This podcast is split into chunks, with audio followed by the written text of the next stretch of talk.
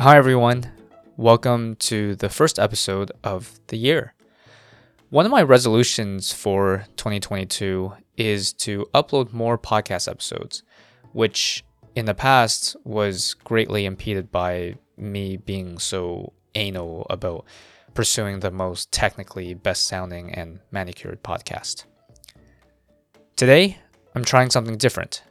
Very conversational, fewer cuts, so more ums and coughs, uh, with a very special guest who has had tremendous influence on my life and dozens upon hundreds of my peers.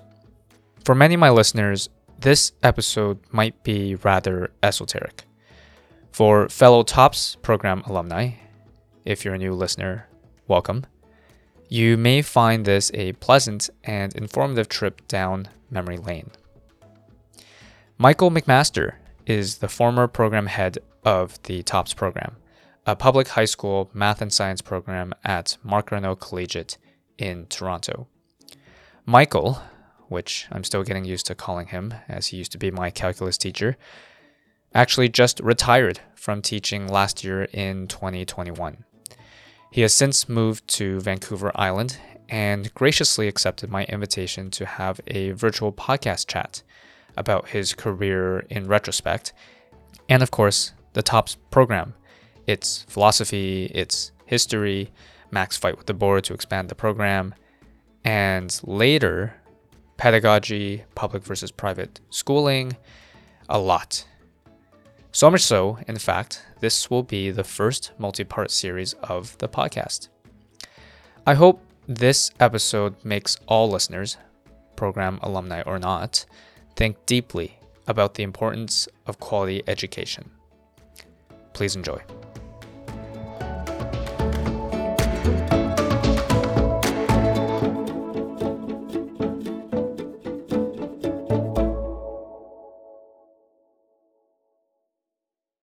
Okay. Um, I don't know what to address you as because uh, it's it's always been Mr. You can McMaster. address me as Michael. as Michael. Oh my God, You might find that a bit weird, I do find it weird. but I don't find it weird.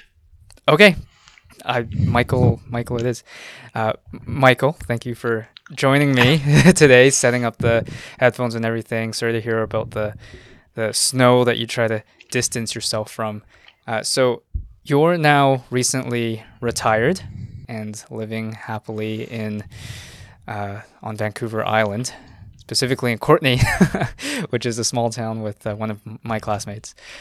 Would you mind doing a quick run through of your career leading up to your decision to start teaching and, and starting the, the TOPS program. Um, actually, maybe before that, could you give a quick rundown of your description of the TOPS program? Well, I think I always thought of the TOPS program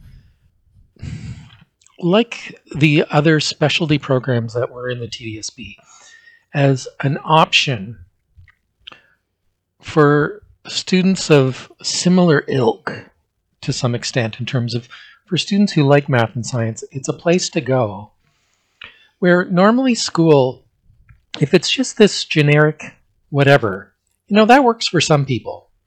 It doesn't work for everybody. And i'm not saying that tops works worked for everybody but people had to choose to come there um, in, in terms of go through the application process and all that other stuff. And i've always thought that specialty programs um, whether it be tops or something else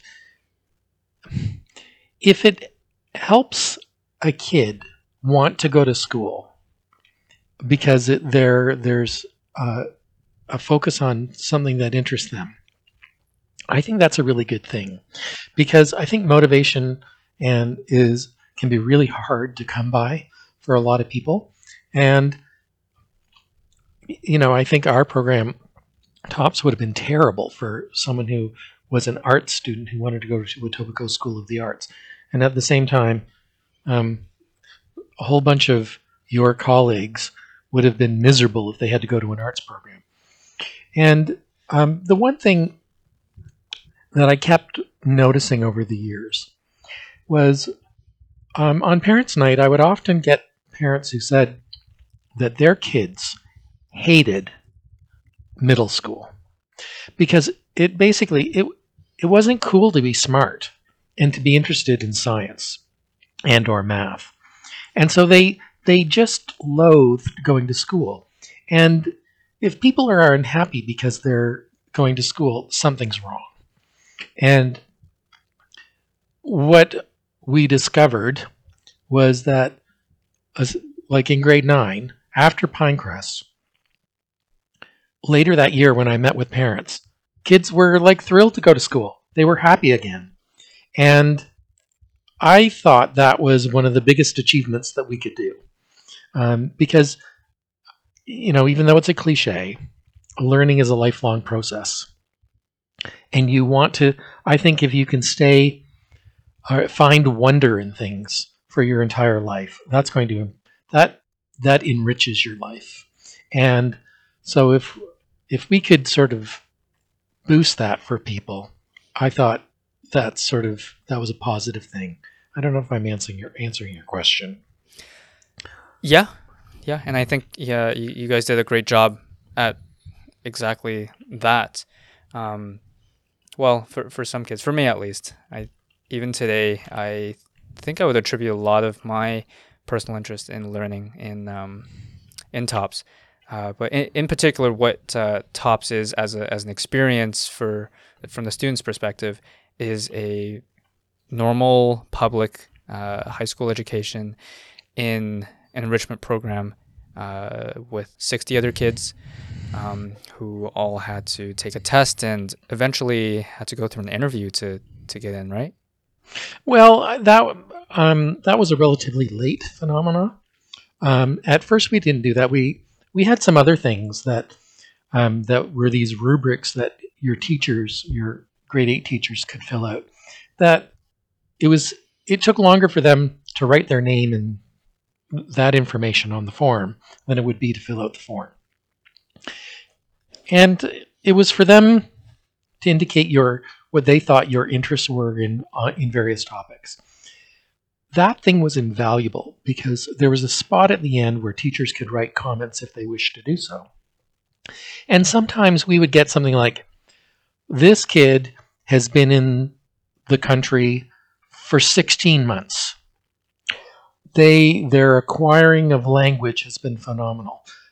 But if you'd only been in the country for 16 months, your profile might be pretty thin just because you wouldn't have had the opportunity to do all sorts of extracurriculars and you know there can be many many things and so a teacher could write down here this kid is really special and that would be really important for us but the TDSB wouldn't let us do that anymore. And there was one year where, after they said, well, you're not allowed to do these things,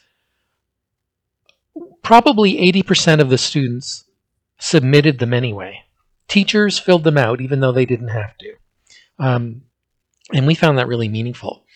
Now, later on, we did have a short interview that was being done by the guidance department. And that was pretty good because sometimes a kid might apply because their parents really. And we didn't want someone to come if they didn't want to be in the program. And and when you guys are 12 years old or 13 years old and you're applying, you'll do what your parents want you to do. Mm-hmm. And so you'll do your best to apply, but sometimes it wasn't what you may have wanted to do. And uh, that's sort of what the interview was for to try to suss that out. And and sorry, how would you describe the uh, the goal with the selection criteria? Because when I was applying in two thousand and nine, uh, it seemed like this was a math and science uh, special program for kids that want to go into STEM related fields. So maybe if they were already attuned or um, or precocious in, in, in those uh, areas in middle school, then it, would be a place where they could explore that further, um, similar to how if you were arts inclined, you could go to, as you said, the Etobicoke School of the Arts. You could go to uh, Earl Haig. What was the goal for Well, the our exam was just a snapshot. even though I hate standardized tests, it was the only thing that would be common to all of you that were applying because you all came from different places, you had different backgrounds, different schools. And so just doing well on the test didn't mean that you were going to get in. There was one year where the person who had the absolute highest scores in the math and the science, etc., we didn't let them in um, because they did well on tests, um, but they didn't seem to be well rounded in other areas. And um, like our goal wasn't to teach you guys calculus in grade nine. Um, and even though if you look at your classmates when they came in, there was a pretty wide range of ability. There were kids who, you know, they went to Saturday math camp for years, or they did Kumon, or they did Olympia, or or whatever it was. They did those extracurricular programs. Sometimes because their parents wanted them, sometimes they did it for themselves. That was their extracurricular for some of them. And so you would expect them to do better on our test. Um, but just getting a high mark wasn't good enough. We really, we really looked at the profile. We really looked at the English essay. Um, when you applied, we really looked at those teacher recommendation things. Um, we looked at anything that you would submit to us, and um, sometimes, like you, you know, people could give us binders full, filled with stuff in their profile. They'd had they gave photocopies of every badge they ever earned from grade one. Well, you know, those things had mass, but they weren't really impressive. Um, having a, like, I appreciate the effort, but those things weren't relevant in Mhm. terms of um, stuff in the long run. I like we appreciated the effort that they put it put into things because they cared, and that's noticeable too. So our selection thing, like there'd be eight or nine of us in a room, and we would take the day, and we could look at all of the data, whether it's the test, it was we co- we put in what your report card marks were. We had rubrics that looked at your English exam, rubrics that looked at your profile, that looked for different things. And all of that went into a program that Mr. Van Bemmel wrote. And we could weight things in different ways, put it up on the screen. And so we might do a particular weighting where you could be first out of 500 kids that are applying. We might change the weightings and look at other things, and you could be number 250 of 500. And so in one weighting, you were really strong and really stood out. In other weightings, you were part of the great unwashed. And so uh, that's just interesting. And so we would take some kids who might do well in one area, and then we'd switch it, and then we would take kids who are stronger in another area in a different weighting. And we might do that four or five times. Certainly, there would be some kids who show up in multiple weightings, and they had a pretty good chance of getting in. Mm. But another issue that we had is that when we were taking 60 people, um, we could have taken 150 because at some point, especially near the end when we're trying to finish up the few spots that are there, you probably could make an argument that we're not smart enough to say that we're going to let this kid in and the next kid doesn't get in. It's within We're- the margin like of that- error. Yeah, like you can't do that. And so normally we would have these interesting S curves where uh, I'm going to do this in the air so you can take a look at what's going on. If we ranked the score versus the number, sideways, number, it would sort of go down quite precipitously and then we would have a plateau and then it would drop off at the end. Mhm. And so we would always be up and going into the shoulder of the students who are really strong in that one particular weighting. And so we would normally look to about 40 or 50 in any different sort. And uh, so what we would normally do is that we'd pick a whole bunch of people through the different sorts, and then we would have to weed a few people out. And that was that's when things would always get heated um, and get tricky, and then you kind of sort of feel miserable because you know that you're denying a kid a chance, and they might be terrific. And and again, we're not our process wasn't perfect, but I bet you it was a lot more thorough than most other places. It would have been so easy just to take high scores on our exam, and that was it. That would have been the easiest way of doing it. But I don't think it would have been the, the most fair way of doing it. Right.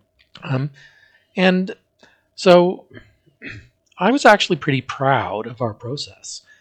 The the one thing that changed over the years that I don't I I can't explain it and I don't have a solution for it was like previous to your years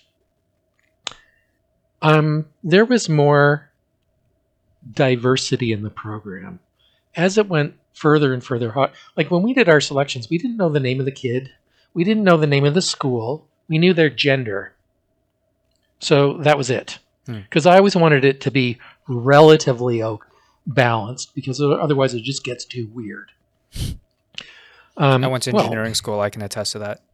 Oh, oh, yeah. So and there was one year where it worked out that it was really unbalanced, and it was it was just like dysfunction for four years. It was strange. um, um, but uh, over the years, like when we would do after we've done our selection, we would look at the names, and I don't like this is even though we were looking at so many different things and, and all these different weightings, it would be Chinese, Chinese, Chinese, like it, like, and I don't know why, and I because we really tried to.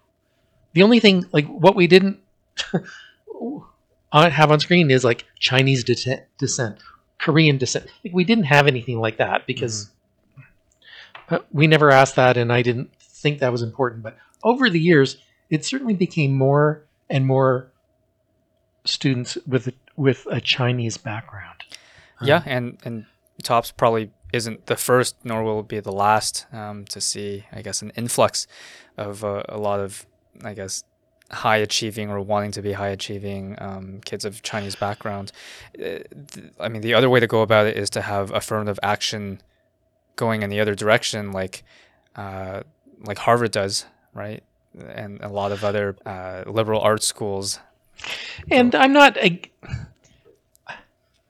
it's funny because once many years ago, we had the president of Princeton come to our school Wow. and their dean, the, their dean of admissions, which like, what are they doing coming to a public school in on like Toronto? I thought that was, and they showed us their new promotional video of what they were doing with their first year students, and it was all very slick because you know they have tons of money, so they had this like really professional video of of the things that they do with their first year students, and so after it was over. I very jokingly, including in front of my principal and, and superintendent, I accused the prin- the president of Princeton of stealing our ideas because it looked exactly like Pinecrest. like exactly. Like we were sitting around looking at each other with these weird eyes in terms of like it, it was really shocking um, how similar it was to our Pinecrest experience. So When you say Pinecrest, you, mean the first like retreat that yeah, the one in grade nine. right. and and that one um like that got started before i was involved except i had started being a teacher and i went to some of the early ones um and uh like that uh, that changed over time but uh uh it was um a marvelous experiment. Because what it ended up doing like uh, again prior to your year we had st- like there's still usually even towards the end we would have students come from about 35 different middle schools elementary schools. So Mhm. there's quite a bit of diversity in terms of where people are coming from. And so the purpose of pinecrest was to put all of you people in rooms or not in rooms or whatever so that you'll talk with one another like there were no real activities that were curriculum based because I think that would ruin it. And then over the years, we learned to do all these like ridiculously stupid things that were just fun to get people to relax because it's, I always said, and I meant it, it's so hard for kids to leave their friends or the majority of them go to a new school, could be far away where there's going to be long commutes, and walk it, like to go in and meet new people. That's really courageous to do that. hmm And people underestimate that. And so Pinecrest was just um, a way to get people to relax in a way that so that they talk with one another. And it wasn't meant to replace friends, but to make new ones because we never wanted people to leave their friends of where they came from.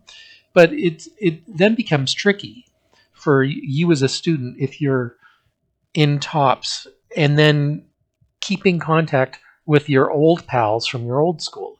There's just not enough hours in the day in order to do all of that. That becomes tricky. And so, like, there would be students who, in the first week, they hate it. Now, the first week of school is awful for anybody. You go in there, like, you're little pipsqueaks. You're like you're walking around with a big target on your back because you're so obviously in grade nine. You're little. You don't know where the bathrooms are. Um, you you can barely work your, your combination lock. You don't know anybody. Everybody's three meters tall. Um, it's tough. And after Pinecrest, like before Pinecrest, there'd be kids who go home and they would cry. They would cry to their parents. They would push, you know, they'd have their little PhD in parent manipulation. And they would be pushing their parents, I want to leave. I hate it. I want to go back to my old friends. I get that. After Pinecrest, people don't do that. Like after Pinecrest, you couldn't pay the money to leave. And that was a that was a success. Yeah, Pinecrest was definitely a revelation for me. And the biggest thing, the best thing, was square dancing.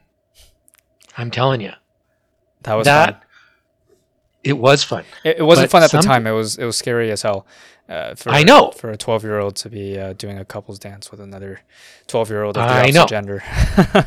I know. Um, but and yeah, so that it was kind of funny to see some of you with your abject looks of horror about what was going to transpire. Um, but then usually after about five to ten minutes, most of you had this ridiculous shit-eating grin on your face, and so it's like, oh, we win. Ah, ah. Um, and then the next day, the tone changed um, in terms of the dynamics of the group after after square dancing, and that just came. That was a fluke thing to come into existence because we were going to do something, and it fell through. And I asked the Pinecrest people; they mentioned something about square dancing, and I said, "Well, call them up, call these people up, and have them see if they can come back." And they just the um, Doug and Heather who who ran that Oh, they're so busy. Like they're so busy that the fact that they actually had um, a space available is crazy. And then we had them come forever. I love that. So I'm guessing Pinecrest hasn't run in a while, eh? I don't think so. Um, I don't know exactly what they've done. Um, I know that the year that I gave up my headship, um, I couldn't go, not because I didn't want to, but because there was some family event or something that I that I couldn't get out of.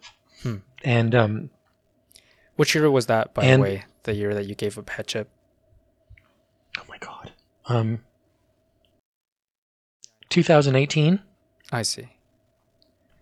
I see. So pandemic I minus think- two years. It was before the pandemic. Um, but that may have been 2019. May have been Pinecrest of 2019. hmm Okay. So, walking through describing what uh, TOPS is, uh, there's a submission process where we try to select for kids who want to be there, kids who are inclined. A lot of them ended up being Chinese, one reason or another. Um, we get in, and in the first week, we're thrown into this uh, three nights, or was it two nights, um, retreat. Three out- nights. three night retreat out in the woods where we're made, among other things, uh, to uh, to square dance with uh, with each other.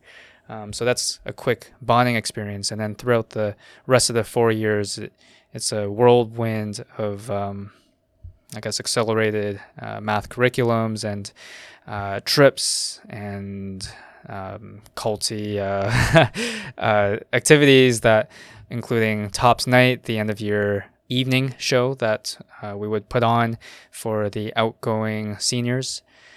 Uh, it was a good time for me. Is there anything that you would add to the, the, the seminal Tops experience?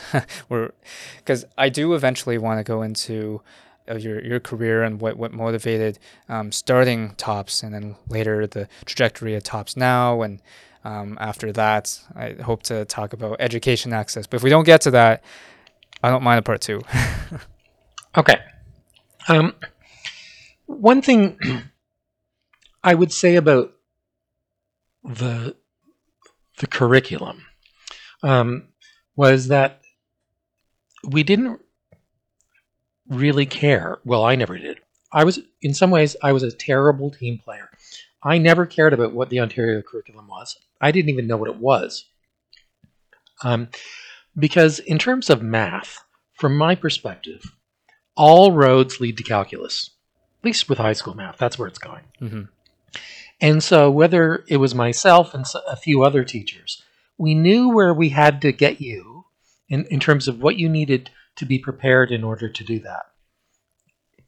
Now, many of you, well, not everybody, like a whole bunch of you did not have extra math stuff when you came into grade nine. And so, yeah, there were some kids who could do calculus coming into grade nine. They were doing like wanting to do derivatives and integrals, like in front of my desk in grade nine. Show offs. Um, and so that's why, at least in the in my math class, um, I did things like make people learn to play bridge, because I could have I could have driven way more curriculum than what I did, but bridge was a foil. It was a alternative to get because in the long run it's all about relationships and how you interact with others it's not about how much you know really um, in terms of you being able to work with people um, yeah it's nice to know stuff but you have to be able to, able to interact interact and i always thought bridge was great for that because it's a game. Most people like games. Um, it can be as complicated as you want. Um, and I know it wasn't for everyone, but it was just a, it was just something to change the tone of what was going on. And because a lot of you were just way, way too serious. At least I, that was my opinion. I, I thought, oh my God, these students need to lighten up. Um, and so I that that's one thing that I did, and it's true that there were some things that we um, we pushed. Um, and so, really, I think part of that, whether it was myself or some of the other teachers, is that we we wanted you to be challenged. So, what we're we were thinking of kind of doing was that we're turning up the dial, and because we want to increase the academic adversity a little bit, mm-hmm. but we don't want to make it so hard that people snap. And pe- different people, depending on what's going on, are at different places. And so for some people, a little bit of pressure and they're like freaking out. And in some ways, those are the types of students that we thought, oh, that wouldn't be good in our program. Um, you know, if they can't handle a bit of pressure, or if they get less than 98% and it's a disaster, our program is terrible for them. Think of those stupid algebra quizzes I gave people. I once got a negative score. Yeah, ne- negative scores. Like, if people were perfectionists, that they would have been like devastated. And some of you were devastated anyway. But like secretly, I can tell you now, I never counted them. I never told people that. But I never counted them because otherwise, like people's averages, like you wouldn't have gotten into a community college, let alone like engineering programs. um, but I always thought they were good for you. You, because I, I thought, oh, you need to learn how to read this stuff. It was a terrible way to evaluate, but I, Still thought you needed to learn how to handle that situation. So that was done as early as grade nine. You try to uh, inoculate us against adversity as you try to turn the dial up because by the end of the curriculum, we needed to be learning calculus. Some of you had never failed anything. And, you know, people's parents and their teachers want to protect students. And so, you know, you're part of a generation that grew up thinking that you should get a trophy for breathing. And I wasn't. And neither was Mr. Van Bemmel. Um, and and so sometimes, like I, I gave bridge quizzes. People, they were a disaster for almost everybody. I never counted those either. But some people, how do they react when they get a 3 out of 10 when they've always had a 95% average? There are some people who are going to go, well, shit. I, you know, that didn't feel good. I'm going to do better. Well, you know, that's pretty resilient. There are others who fold like a cheap suitcase and they just implode. Well, they have problems. Oh yeah. Um, because um, as you go on, and especially for students going into things like engineering, you can be a really hard worker and do, but have disastrous results. And if you implode when money is hemorrhaging out of your parents' account while you're at university, that's not the time to try to work that out. It's better that you go through that experience while in high school when you have a support system around you of students who are going through the same thing and that you know your parents if you're sad can make you a sandwich um, and pat you on the back and give you a hug and um, but if you're in first year and you're in residence, mm, that might not work out so well. And so it wasn't that we wanted you to fail, um, but if you just didn't get the results that you've always had, um, you needed to go through that, even though it wasn't pleasant. You're trying to teach us uh, resilience. I think so. Um, because not everything isn't going to be rosy and fun and good all the time as you go through life. People will have setbacks.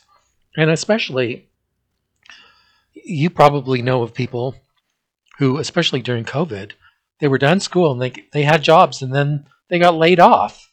They lost their jobs. And then that's pretty devastating, especially if you're living somewhere and now you've got financial responsibilities and you're paying rent or whatever, and suddenly you have no income, well, that's super serious. And and so if you can't handle a bad mark on a quiz, how are you going to handle that situation? Mm-hmm. And you know that's tough. Yeah, I think that definitely taught me a lot.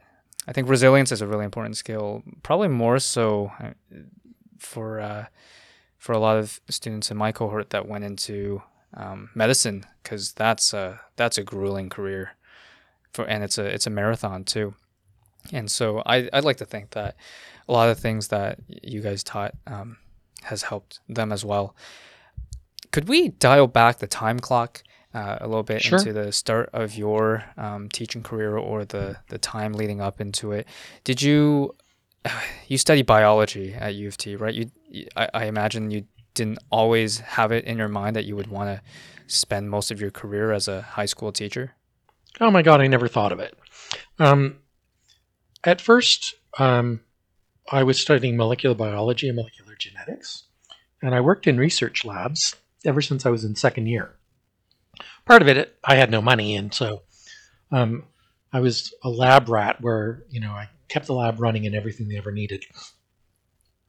And that was really good. That was a really good experience. I learned a lot doing that. Um, but as time went on, I thought, I don't want to have to get a PhD to do anything in this career. Um, and um, one event that certainly cemented it and prevented me from going further was after I got my undergraduate degree. Um, that's when I bought my piano.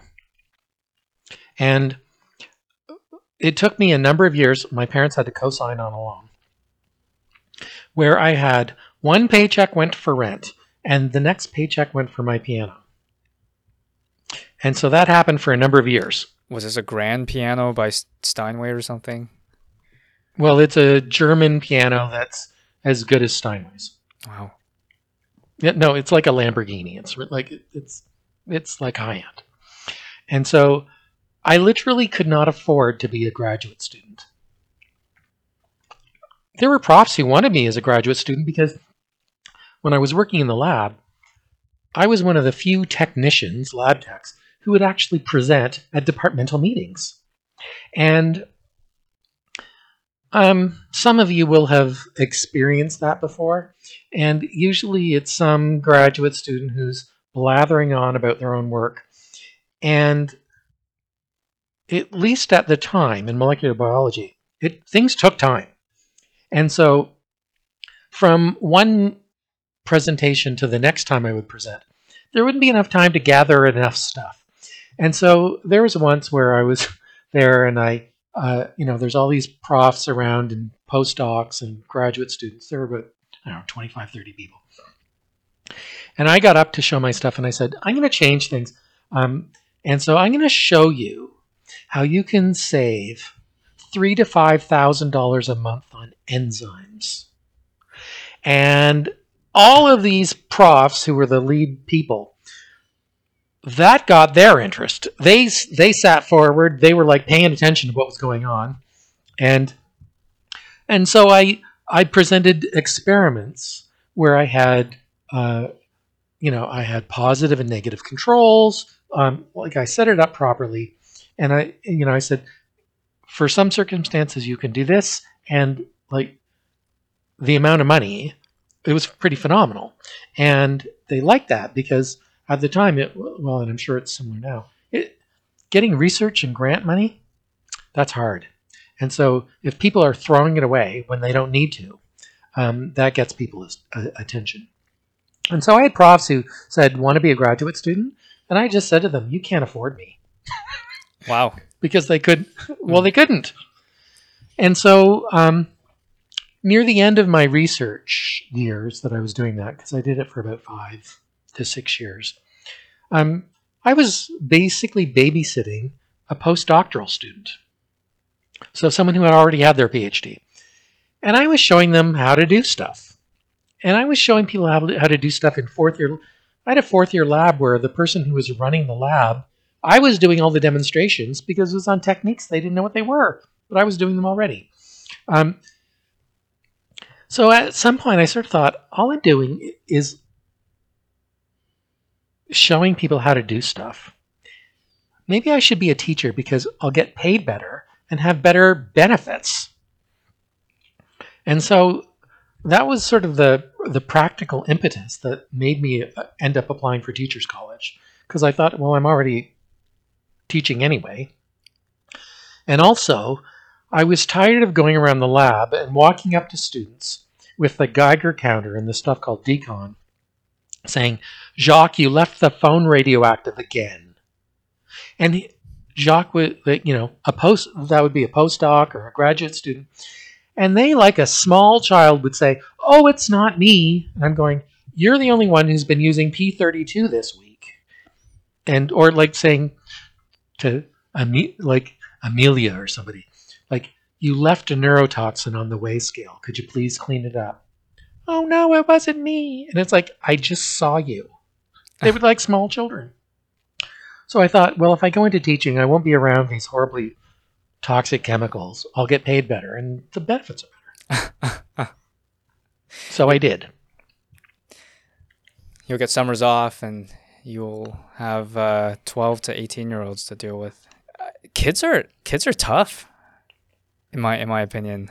Like how? Yep. W- w- was that a plus or a minus uh, for for your for your job? Um, it wasn't either really. It was just part of it was like I always when I first started teaching, I wasn't doing much in that that was like tops related. I I taught many many classes over the years that were for students who struggled in math or science. And I taught a fair amount of science in the first several years. Um, and I always thought that it came down to that it wasn't that some students are smarter than others, because I've actually never thought that. It's where people are in terms of whether they're amenable to wanting to learn. And for the most part, you and your colleagues were like you. If we showed something that was more complicated um, and more interesting, most of you ate that up. You were thrilled to get that because you were bored. And you were selecting for that. Yeah. Well, yeah. Um, but at the at the same time, like again, like that thing with the pressure, there were times where we taught things that were hard, and like I remember in grade when like in grade nine math, teaching logarithms. I would say probably half of your colleagues by the end of the course didn't have a clue what a logarithm really was.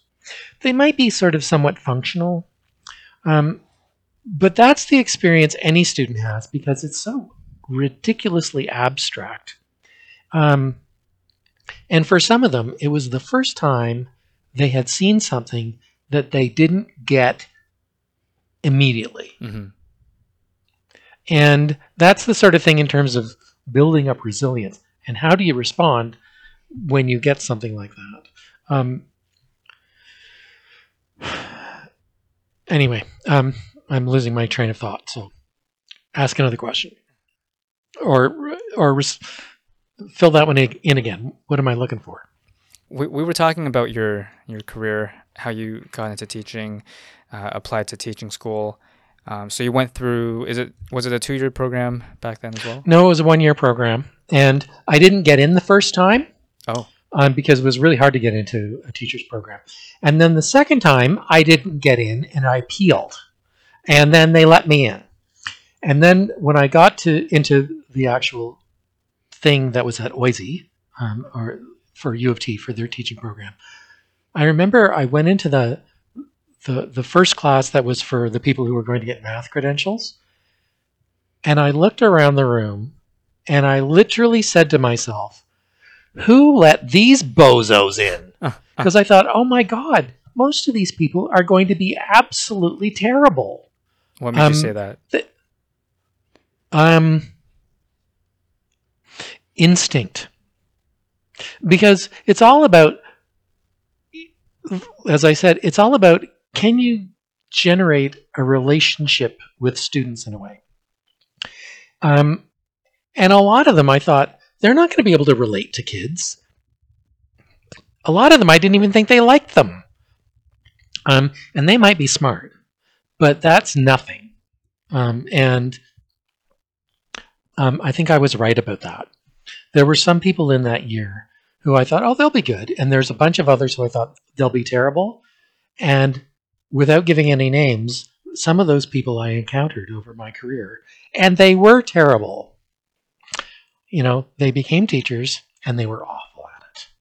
And which was ter- really too bad because I don't think they liked doing it. But the teaching career provides a steady income and it's fairly secure.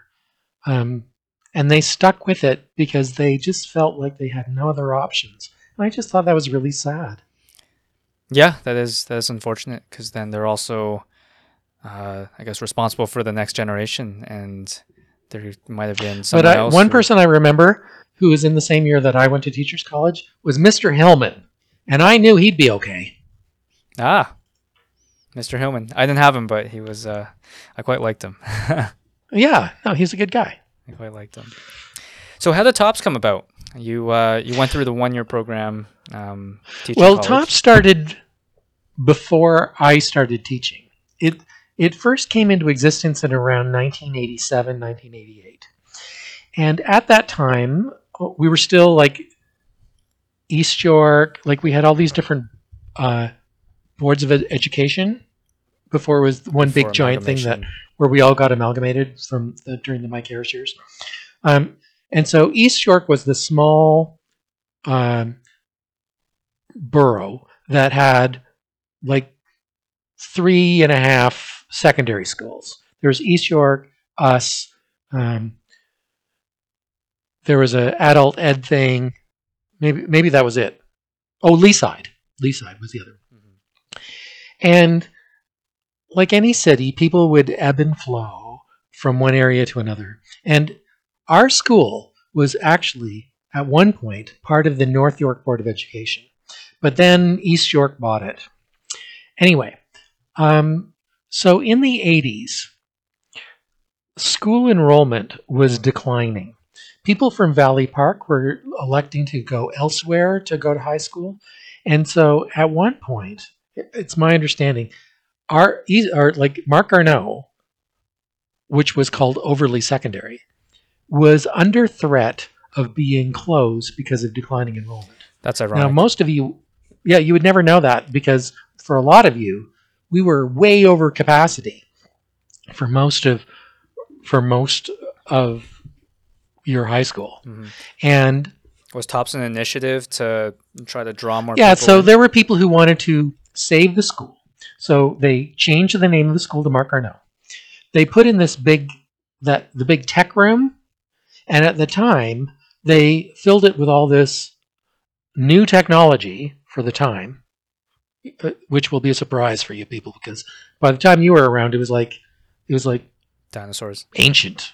It was terrible. It's like, um, but they put in this new technology, changed the name, and then they started the TOPS program as a way to try to lure people to the school to increase the numbers. Ah, so this was a school board initiative.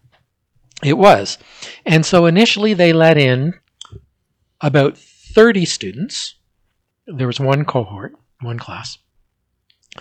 Um, and even at the time, it was never that they were coming, they were not local students. There were lots of, they were f- from elsewhere. When I first started teaching in 1994, there were students coming from Pickering in, who were in the TOPS program. Wow. Um, so it was never a truly local program. Now, when I came on the scene, um, Tops, I thought, was in decline.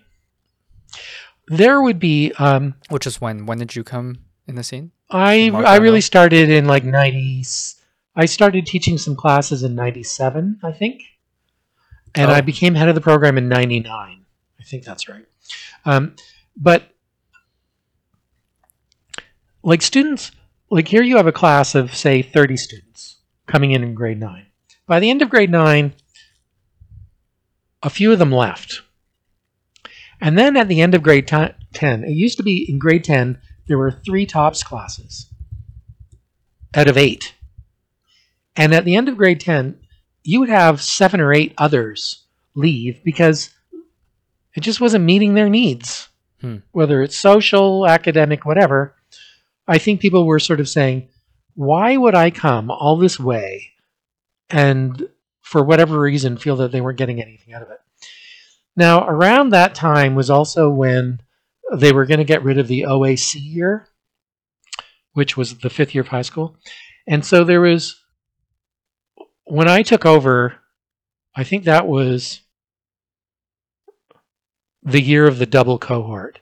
And so one thing we had to decide to do Mm. was it used to be that you would take TOPS courses over four years, and then with OAC, you'd be in with everybody else in the building and just get whatever, your marks, and then go off to university. We had to decide whether or not to keep it as a four year program or turn it into a three year program and grade 12 is just grade 12. And we elected to keep it as a four year program. And that's when we increased the number of courses that were part of the TOPS experience. Now, what we did with that is that I looked at what several years of past graduates had been taking. And so most people, like 95% of the people, took two of three sciences when they were in their OAC year. So that's why you had the requirement of having two of three sciences when you were in grade 12. Mhm. Most of you were doing that anyway, so it really wasn't anything different. you all had to take English and geography and history in terms of part of the requirements to get your your diploma. Well, we just turned those into TOPS courses so that those teachers could beef it up if they wanted to, or make it a bit more sophisticated, um, and whatever. And so that's why um, it changed quite dramatically. And after we did that, the the rate of students leaving the program plummeted. Now, that's not to say that students don't leave, but that's where we always wanted our admissions process, again, to try to fit, find students that we thought where the program was a good fit for them. Again, there were lots of students we could have let in who uh, they did spectacularly on the on the exams. They, you know, they they were well ahead in the curriculum, but that that doesn't mean the program would be good for them. Mm-hmm. Um, and so occasionally, and and and I think I've said this before, when students come in, and if they do have some academic adversity, how do they respond? occasionally, we have someone we would have someone who comes in who does sort of they can't handle it, and it's not that they're not smart enough, but you know who knows what's going on at home, who knows what sorts of concerns and issues that they have. Um, but all of that, that bubbling cauldron of stuff together, it's too much. And occasionally, some students would need to leave. And it, I never kicked anybody out. There were times I wanted to bang some heads against sharp objects. I'll admit that. Um, but um, we never kicked anybody. And there were times where we modified people's course load so that they could maybe handle it. So there were some students who, you know, they couldn't take two sciences in grade 12. Well, okay, we let them take one, even though, like, if we thought it was really in their best interest. Um, now, if students said, "Oh, I don't want to take physics. Physics is hard," you know, that's not a very good reason. They have no clue what they're talking about.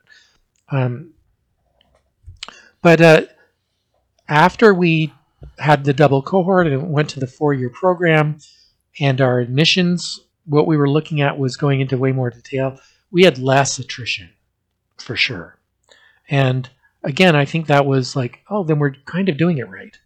Um, and I always thought if if you people didn't like it, you wouldn't do those stupid commutes that so many of you did every day. I wouldn't have done them, but a lot of you people did. And again, I think for the most part, if you went home and told your parents and screamed and yelled that you don't want to go there anymore, at some point they'd cave. They would give in because who wants to listen to that? Too much effort. And but it didn't happen that much. Um, and I thought that was a good thing. So, so you were talking about the the TOPS experience and how uh, it there was a market change when uh, when you had to eliminate the fifth year of high school. Um, how how how else did the TOPS experience evolve through the years? What was it like um, through the late '80s, early '90s? Um, I guess before you joined, and what were the goals uh, when it was less in? academic? It was le- It was I. They had some things that looked good. So like there there are times where they went down to Florida to see a space shuttle launch. Wow. Sort of cool, except you're many kilometers away and you have a 10 second experience. That's what it is. Mm-hmm. Um, so I suppose it's nice. But they had stuff that it was just glamour. Um, and so it didn't really have substance to it. So after we went to the four year program, that's when myself and Mr. Van Bemmel, and there's uh, Michael Hussey. Um, Miss Woods came around, uh, Miss Chan. We all sort of thought, let's just make it a bit more academic. And we did. And that, again, I think that was part of why we had such less attrition because people were then happy. They were challenged. Um, and so then we started introducing more experiences. So it used to be that really the only thing that ever happened was the Pinecrest trip in grade nine. That was it. Well, you know, Mr. Van Bemmel started the Algonquin thing for the grade 10s because before there was some lame, ridiculous thing that they used to do that, again, it looked good. You could get good publicity out of it, but it was meaningless. And so he introduced Algonquin for the grade 10s It seems like with there the were a double lot cohort. of a lot of it sounds like publicity stunts. Like who who was the public? Who who were you trying to appeal to? Well, we weren't trying to appeal. We didn't care. In terms of myself and Henry and Mike, Michael Huss, we didn't care about that so much. Um, but the people at the East York board office, who, when they started the program, they were into things that look good. Um, and so, because then people can show up for photo ops. I'm very cynical about all of this stuff because it's the stuff in education I hate. hmm Um, and we didn't care about that. And so, um, like the, the, the Algonquin thing happened, then we had students who were taking calculus in grade 11. That was a new thing because it had the two years of math in grade 10. Oh, true. And at the end of the first semester of grade 11, we sort of noticed that a lot, a lot of you looked like you had been beat up. Like you, you're kind of stressed. It was tough. Like, you know, that the you were taking like not just science, but you had had a full course in physics or whatever it may have been.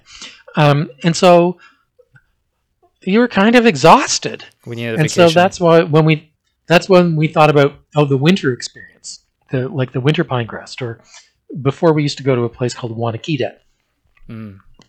and again it was just a way to get you to not think about school and to decompress and get the cobwebs out of your head so that you could get start on second semester relatively fresh. Like i always thought that quinzhee building was perfect because all people did was move snow from one place to another. If you want you can make references to when nelson mandela was on robben island. They would carry rocks from one place to another just back and forth and that was their day Yep. Yep. And people now pay gym memberships. Yeah, I wanted you to move snow until you were all so physically exhausted that blinking was painful. because then you'd s- sleep like the dead. And, well, when you're doing all that, you can't be thinking about, oh, what I got on my exam. Or like, oh, what am I going to do for university applications? I just wanted people exhausted. And they had fun. A lot of people had never did things like tobogganing or cross country skiing. Yeah. By the time uh, we went, I think uh, global warming had taken its toll, and it was too warm for us to actually sleep in the quinzhees that we had built. But it was a it was a cool experience. Um, I almost forgot about that one when I think about the the repertoire of TOPS trips that that we go on.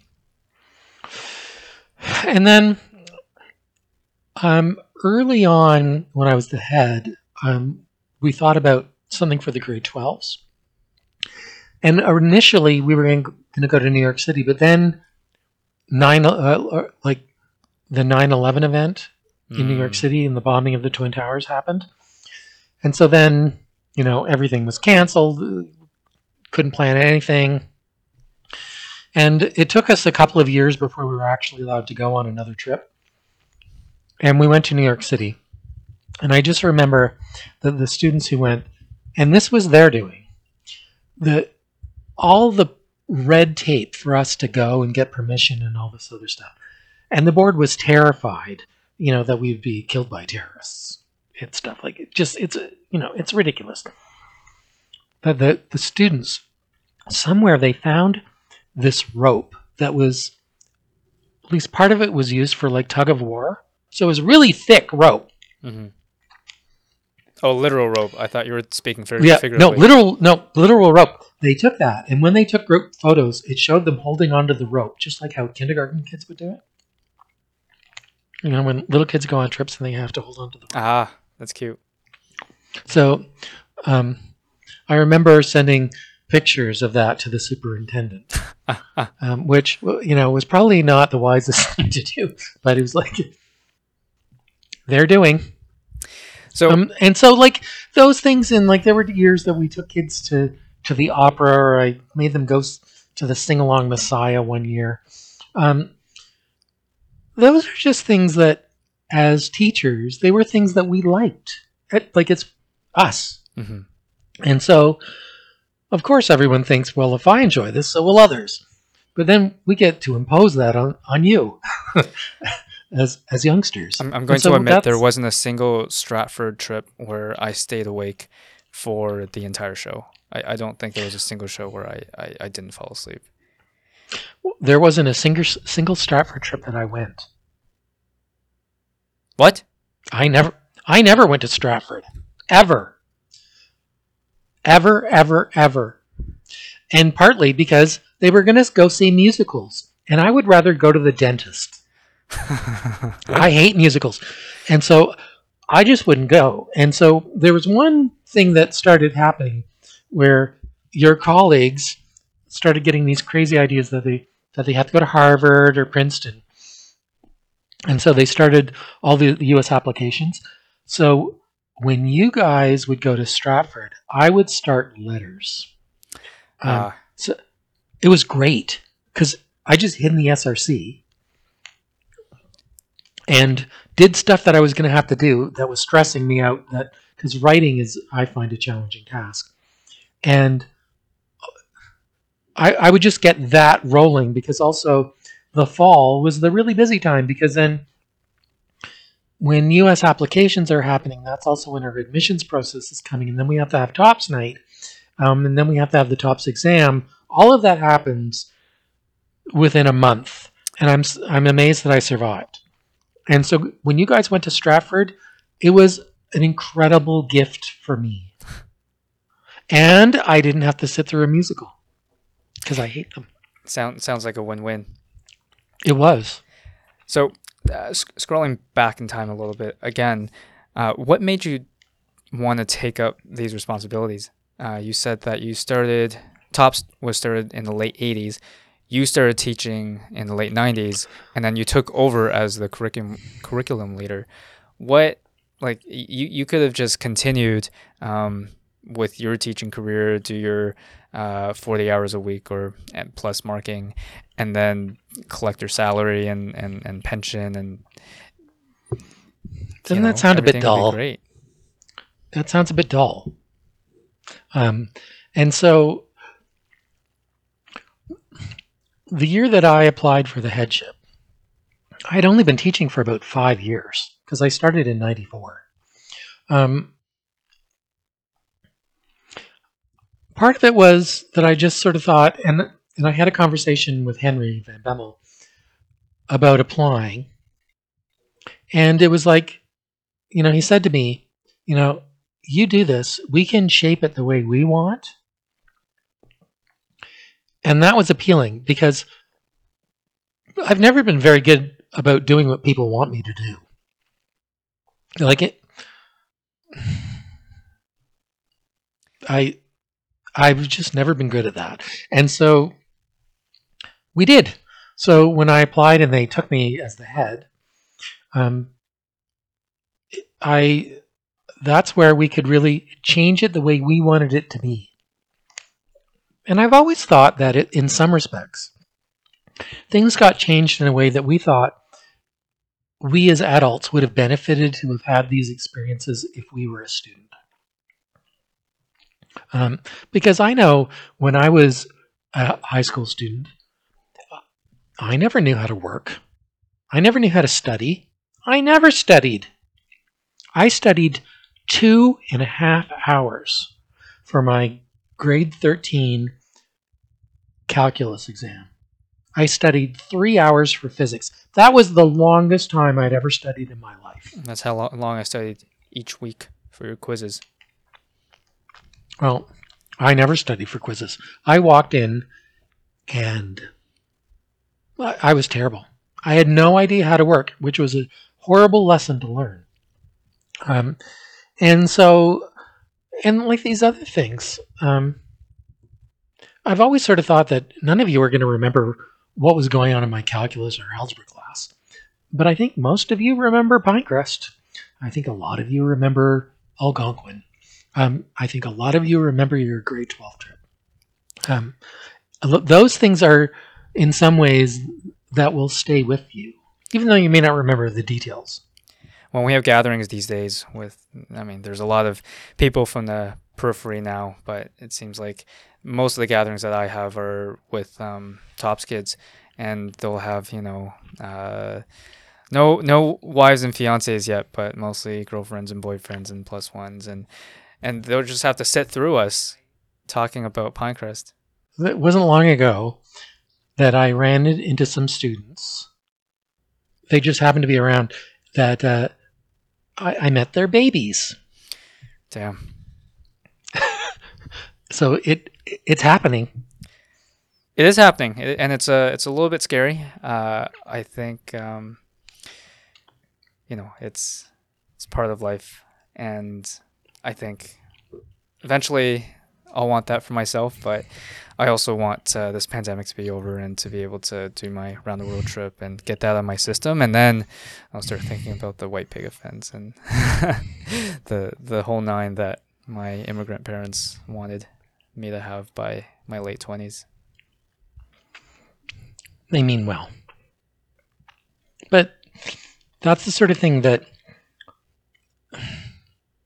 people need to figure out what they want um, in terms of not what their parents want. Like people's parents mean well, they really do, but um, you guys have to live your own lives, and so it's so easy. I, and I understand where parents would want you to become an engineer or become a doctor because you'll be able to get a secure job, you'll get paid well, you'll be able to look after yourselves and and and families and the like, and and you'll have a security that they may not have ever had. Mm-hmm. Um, but th- I can understand why they want that, but it doesn't mean that you have to live that. And some of you, you have to go do other shit. You need to do other stuff and find something that turns your crank. Because then, whatever you're doing, if you really love it, it's not a job. It's, and that's the one thing I found with teaching. Like, teaching is a riot. I hated marking. I hated anything edubabble related. I hated staff meetings. Um, professional development. Oh my God, it was just a waste of time forever. And and for me, um, I always thought the best indicator was after you guys graduate and you go off to university.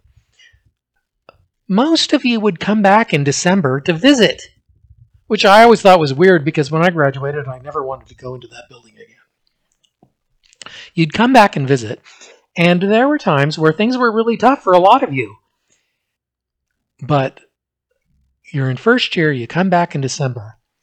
There was this effervescence and this confidence that you that we could see on on your faces because I think a lot of you like coming into grade nine, going into first year, it's pretty challenging. You're moving away from home. You're going to be in residence with people that you may or may not know. You know, you find out other people's habits. You want to stab them in the face because they don't clean up the kitchen or they leave stuff in the bathroom. It's disgusting. Um, uh, but you would come back, and while you're going through all of that and learning those processes, you didn't have to worry about what was going on in your calculus class that much because you were like way more prepared than most people. And and the same thing with physics. And I think probably the same thing with chemistry. And so academically it was a bit easier when you're learning how to use the laundry machine. I'm seeing it now. I'm seeing how, you know, this uh what, what did you call it? The turning up the resilience dial slowly, but not too quickly. I, I can see how that that could inoculate against a, a lot of, I guess, stressors that would come in in first year because you're you're away from home for the first time. Um, you got to learn how to do laundry. You got to learn how to feed yourself. And for for once, your mom is not folding your clothes. And also, you have to you know go go along with school. And if it's a very tough program, um, then you would, I'm surprised a whole bunch of you weren't hospitalized because you ate too many ramen noodles. you were surprised or you weren't surprised. Oh no, I am surprised. You are surprised. the amount of salt intake that many of you and your colleagues probably had is like it's it's a good thing that your liver is. Oh yeah, I, I heard um, folklore at U of T that there was one kid that got uh, hospitalized, um, and the doctors couldn't fix it, figure out what it was, and someone said that's that's scurvy. I've never seen it in real life, but that's uh, Oh my God! it's like textbook scurvy. Feed him an orange, he'll be good. Send him on his way. Yeah. So you seem like quite the rebel uh, when it comes to dealing with the board and and and your attitude towards uh, development days. Was that was that difficult uh, in in your career? Did you feel like you were constantly butting heads? I mean, I feel like I know the answer because Yes, and and but that's where being around other like-minded teachers like Henry and Michael Hussey and and supportive people like Cheryl and Angela, um, that's what keeps you going. Because I, you know, over all the years that I was a teacher, I rarely really had issues with students. There are a few students who, you know, I wanted to throttle, um, but not that often. I never had issues with people's parents. So, like, you hear these stories about people, you know, teachers and parents being the enemy. I never had that. I never thought that at all. The only time I ever had difficulty was working with other teachers. Hmm. That was it. And and that's where when we were sort of isolated in a little tops program and we were teaching those things, it was a safe haven because we didn't have to worry about the curriculum. You guys did fine when you wrote common exams with people. Um, and we could teach what we want, we could do what we want, and most people liked it. I think they, you know, they kept coming to school every day. hmm And so the again, when you guys would come back in December from first year, I would always sort of ask, are we doing it right? Like what can we do better? And most of the time it was like, you know, we're really pre- prepared for our coursework. You guys had to learn how to work. Um, like 'cause some of you never had to. And you got a bunch of you had to really work in high school. And I think that's, you know, it's not fun and it's not easy, but I, I think that saves a lot of your bacon in that, you know, the, you hear about the number of people who drop out of first year or whatever. Think about it. They were all academically successful to be able to get there. How is it that they go from being students who are academically successful to failures by the end of the first semester? It's because they're not prepared and they don't know how to work. And I would like to think, for the most part, you and your colleagues were sort of inoculated a bit. Now, some of you may have partied too much, um, drank too much beer, even though you shouldn't do that because you're underage. Um, like, or played too many video games. I don't know. Um, but for the most part, we didn't hear about that. Yeah, I I, I think um, crashing and burning amongst tops kids in undergrad was uh, more of an exception rather than the the norm. And so, if if that was the goal, um, which seems like it was, then you guys did a wonderful job. Uh, could could we speak to what happened in the 2010s, or at least what I experienced in uh, 2011, just before starting 11th grade? Wh- What what what beef did the board have with the TOPS program? I'm. It's hard for me to remember um, events from any given year. Um, at one point, and I don't know. So this probably would have been in that time frame. We were having, say, 550 people apply to get into the TOPS program. We were turning down students who we thought they could benefit from this experience, um, but we don't have room. Our school was at at one point, we were at 174% capacity. Our school was designed for 1,422 students, and we were like, at, at one point, we were around 2,100. We had our field filled up with portables, And so myself, Mr. Van Bemmel, Michael Hussey at the time as well, and some other teachers, we thought we should grow the program. We should make it bigger because we could have more people come through, and people clearly want to. And at the same time, it was like, well, our school's way over capacity. They should move us. Move us to a school that is at risk of being closed. Let us let in more people. Let us work with the union in terms of how to staff it because union rules make it complicated. And so let us grow. And I thought this was a great idea. But then it was like, um, that's when the knives really came out. You guys wanted to rinse and repeat uh, the rejuvenation of Overlea. Yeah, well, part of it is also, even at that time, I was thinking, okay, at some point, Henry and I are going to retire. Who comes next? How is, because generally in education, there's no succession planning whatsoever. None. And we thought, okay, if we had a bigger, because even in TOPS with a double cohort, that's 42 courses. That's seven teachers in total. Mm-hmm. It's not large enough. We need a bigger pool of teachers who are of like mind so that when I'm too long in the tooth, or I get hit by a bus or something, that someone else, there will be a pool of people to choose to come in afterwards. And we thought if we grow the program, we'll be able to get more teachers. At the same time, it would a lot of people were coming from Markham or from York Region. They all came in with their grant money, their $10,000 grant money. That creates jobs, um, not just teaching jobs, but peripheral things, secretarial staff, custodial staff. It saves a building. It alleviates the pressure of Marc Garneau being overcrowded. And our program was never a community program anyway. It wasn't filled with Valley Park kids. Mm-hmm ever, even when I started. And I taught my first TOPS class, which I think was in 97. 1997. They weren't from Valley Park. So since we're not a local program, it doesn't matter where we are. So I actually thought, when I was looking at all sorts of data and everything, I thought, put us up at George Vanier, which is up in the Peanut or whatever it is you know, it's not like it's York Mills where it's like fancy houses everywhere. It's, you know, disadvantaged neighborhood. That school was at 50% capacity. It's close um, to the Fairview Mall, which is a direct route for the Viva or whatever the transit system oh, is. Oh man, that would have cut my commute down by more than half. well, so it also would then it because there was nothing in York Region for kids who wanted specialty anything. I thought, oh my God, this is perfect.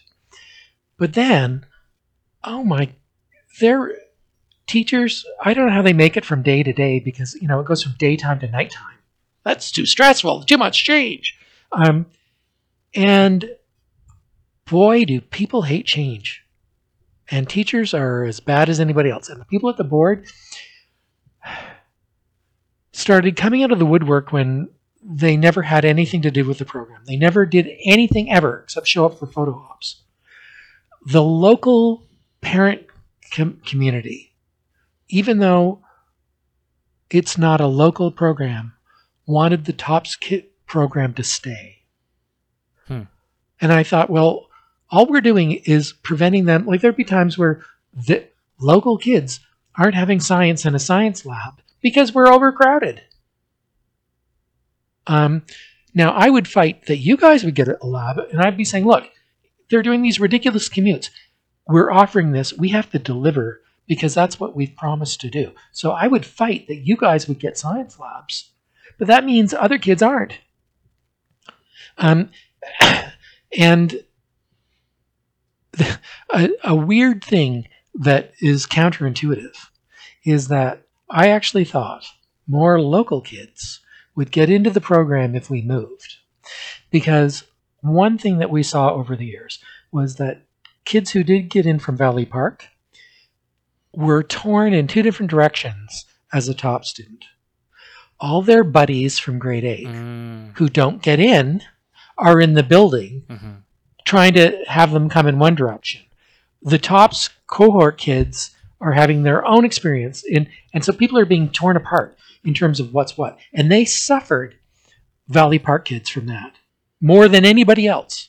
And I so I actually thought, oh well move us. It'll it'll be better for them.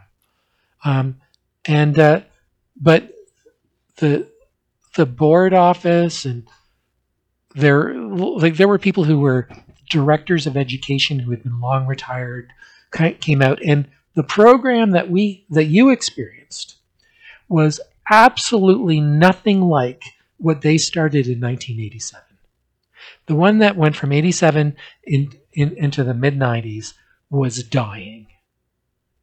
And when when the double cohort happened and they got rid of the the the OAC year and we changed what courses you guys took it just blossomed. And then it became this monster where again we would have like 550 people applying for 55 spots. It was awful. And so we thought let us grow. And the board didn't want it. And so they just wouldn't let it happen which is too bad. Um, but after that i that was really hard on a bunch of us. It was really hard. You Um, must have felt disenchanted. That uh, Oh, for sure. And so I certainly had a different point of view of it's not that this will come across wrong. It's not that I didn't care, but I had to let go of caring because we had put so much into it in terms of what we wanted to do, mhm. and we were prepared to do all the work to make it happen. But afterwards, it was just like, the, again, they'll show up for the photo ops. They used to send anytime there would be people from another country who would come to the, the TDSB, they always came to talk to us. Always. Like we'd have foreign delegations every year visiting. to learn um, about the program. Yeah. Because it was such a success. And the and from the we were the shining star in the the TDSB. And and again, beforehand, um, bef- when it was more diverse racially, we were more diverse racially and economically than anywhere in the board. We were exactly what public education was supposed to do. We had students who came in, like, who whose parents could probably afford to put them into residency at Upper Canada College at 45 grand a year and think nothing of it. We had other students who came in who, you know, without giving names, there was one student who used to lie because he looked so young to get child's tickets for the TTC because his mom was on welfare and they had no money.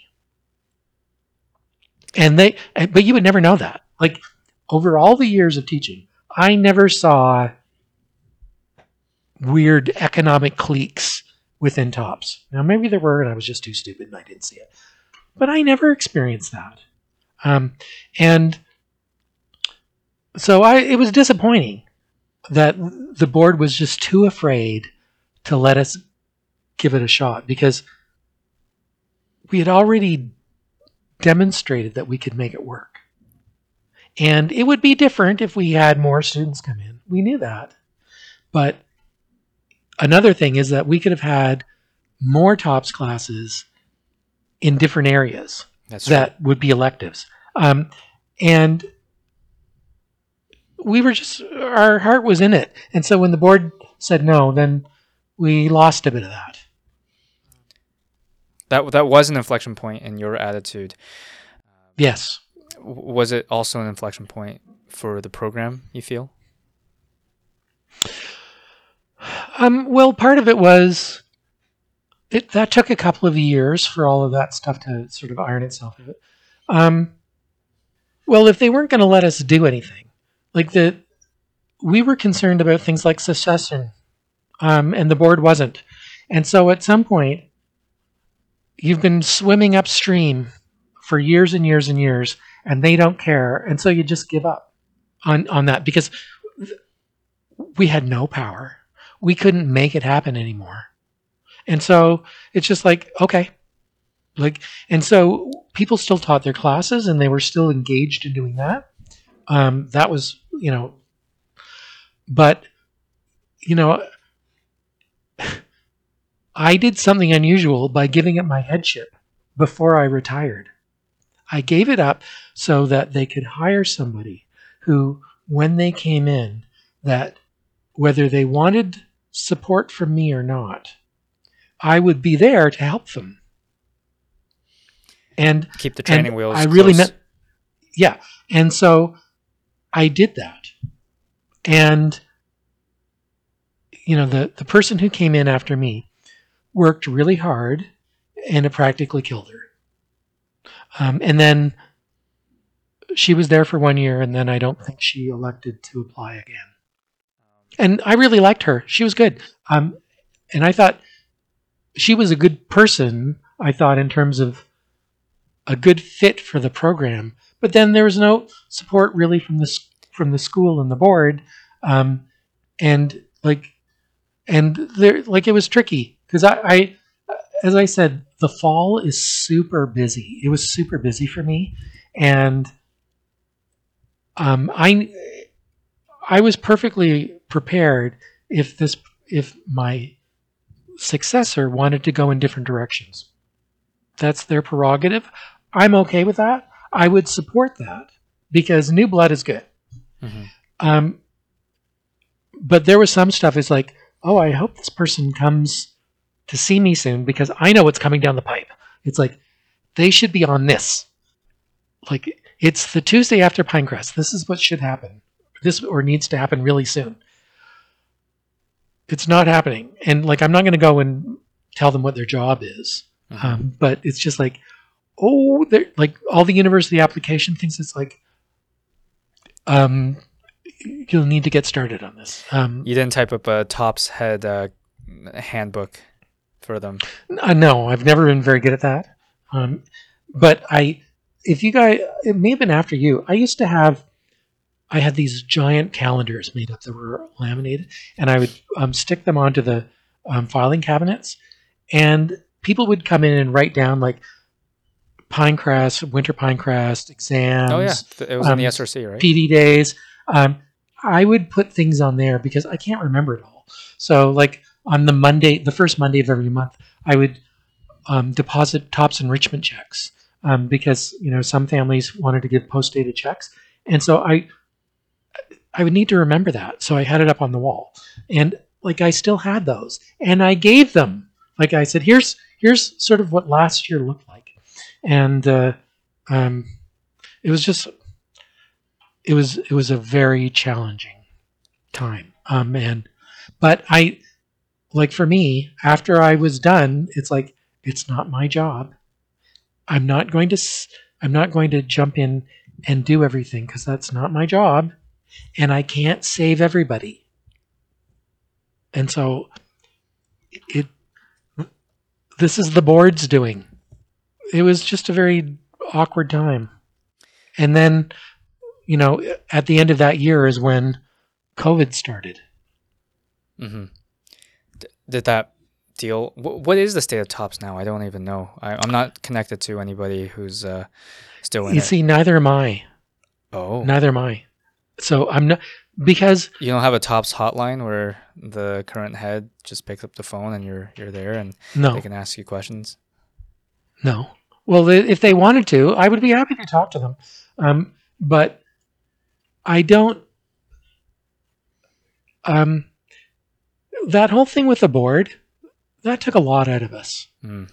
And so I'm happy not living in the stress of being in the TDSB.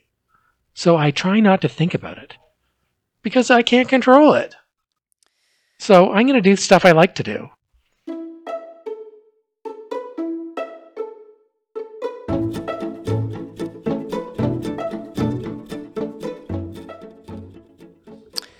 And I'm going to cut this one there at one and a half hours, one ultradian cycle. It's already the longest podcast I've released yet, and there's going to be at least a part two. We covered a lot in this episode. We walked through what the TOPS program is, what its philosophy was, and we went through McMaster's history with the program from teaching college through taking over headship in 1997 to stepping down in 2019 to the pandemic hitting and putting TOPS into uncharted waters. Part two is going to talk about private versus public education, Michael's ideas on pedagogy and teaching systems at large. And what else we talk about is up to you. I'm releasing this episode a little bit prematurely. Typically, multi part podcasts are fully recorded before they're split up and published in chunks. But the second part of the part two has actually not been recorded. So if you have any ideas on what we should talk about in part two, in addition to me picking Michael's brain on education philosophy, then hit me up on Instagram it's uh, Pardon My Passion podcast. My personal is Pompous Pedro. And if you have me on Facebook Messenger, you can shoot me a message there. Whatever. Just uh, reach out. It's been a while. So look out for part two. And until then, stay safe. And we'll talk later. Bye.